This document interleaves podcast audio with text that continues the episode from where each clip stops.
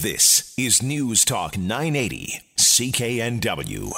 Well, a new study that was done by the UBC Sauder School of Business at New York University shines a light on just how much purchases of homes from outside of the region may have an effect on the prices. And joining us to talk a little bit more about the findings is Jack Favilukis, UBC Sauder School of Business professor. Thank you so much for joining us this morning. Thank you for having me. Uh, what did you look at as far as out of town buyers and what impact that does have when it comes to prices in Metro Vancouver? So, uh, there's not much data on this, unfortunately. Um, and there are lots of stories that you can tell about uh, some family being hurt by this or some family uh, doing well from this. Uh, so, we wanted to think about this in a more comprehensive, uh, kind of academic way.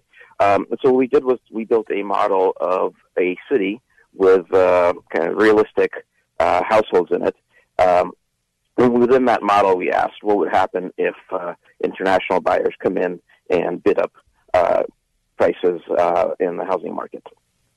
Um, so we find that the price effect is uh, modest, but not, I wouldn't say that the biggest component of the total price rise that we've seen in Vancouver. So we think that prices due to foreign buyers have increased by five to ten percent, and the same with rents.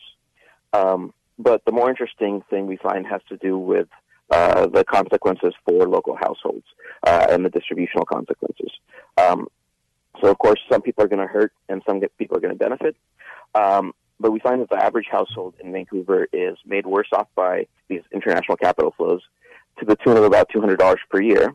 Uh, but this masks a much, much larger difference between the winners and the losers, uh, where we think the winners uh, went out by about $600 per year, and the losers uh, are worse off by about $900 per year. But of course, there's a lot of heterogeneity within that.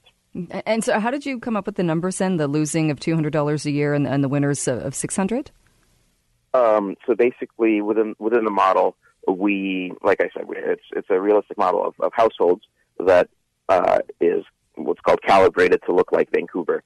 Uh, and within that model, we can ask uh, how much is each household worse off or better off, and then we can group it by renters or owners, um, uh, or young and old, and so on. All right. Uh, for the for the study itself, uh, I read that uh, you looked at a number at about ten percent of homes being purchased by out of towners, mm-hmm. Uh, but there's no real way to know the exact number. Yeah, unfortunately, there isn't. Some people estimate a much higher number. Some people, uh, well, I don't know anyone that estimates a lower number, but uh, um, we we did our best with taking the data that BC has started collecting about a year ago, um, and unfortunately, that's just the best that we can do in terms of estimating these numbers for now. And when we look at uh, driving up the prices of housing, because that's what people look at, and uh, why we were told that the foreign buyers tax was brought in, uh, it's a big difference. And I mentioned this was a joint study between uh, the UBC Sauder School of Business and New York University. Uh, why do you think such a difference with a 5 to 10% increase in Vancouver and a 1.1 to 1.6% increase in New York? Um, so the reason is, is has to do with supply. New York has a lot of capital inflows but New York is a much, much bigger metro area. New York has something around 20 million households living in it. Um, sorry, 20 million, people, not households. Um, and so uh, when foreign buyers come in, they mostly come into Manhattan, um, and they buy up a lot of real estate in Manhattan. But for a typical New Yorker, if they're displaced in Manhattan, it's not too difficult for them to go out and uh, move to New Jersey or Long Island, and they're not going to be super happy about that. But it's it's not as big of a deal. On the other hand, with Vancouver, uh, Vancouver is a much smaller metro area, so relative to the size of the metro, uh, foreign buyers are a much bigger deal, and so it's harder for a displaced household to uh, still uh, stay within a reasonable distance of uh, the city center. Uh, what what is the takeaway from this as far as uh, the foreign buyers tax and what impact it has had, or, or what do we take away as well from with the with the impact of out of town buyers in this market? So, uh, my opinion is that uh, the city needs to drastically make it easier to build. So, before we even start talking about taxes and other types of restrictions, um, I think supply is a bigger issue. Uh, and finally, I think people are coming around to this. Uh, so, there was this recent by election, um, as you're probably familiar with, uh, and the, the candidate that won really pushes supply.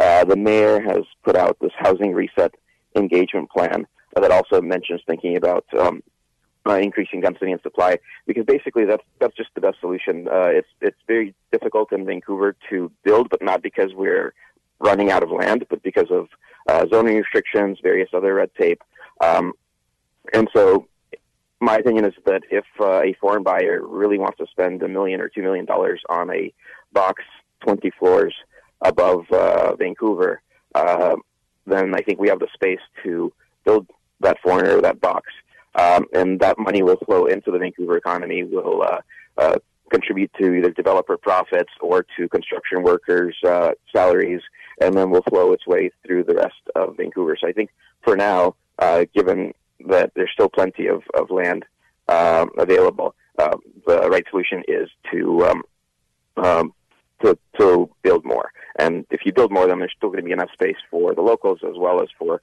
uh, all this foreign uh, all this foreign demand that uh, wants to bring money into Vancouver. Now, if at some point we can't build more, either because I'm wrong and you know we really are starting to run out of land, or because there's just not the political will to do so, then we can start thinking about uh, restrictions or taxes. Um, now, within the set of restrictions of tax and taxes, I think the 15% foreign buyers tax is better than nothing, but I don't think it's a great policy overall. I think there are much better policies that we can come up with. In particular, uh, several uh, UBC and SFU economists have proposed another plan. I'm not sure if your uh, listeners are familiar with this.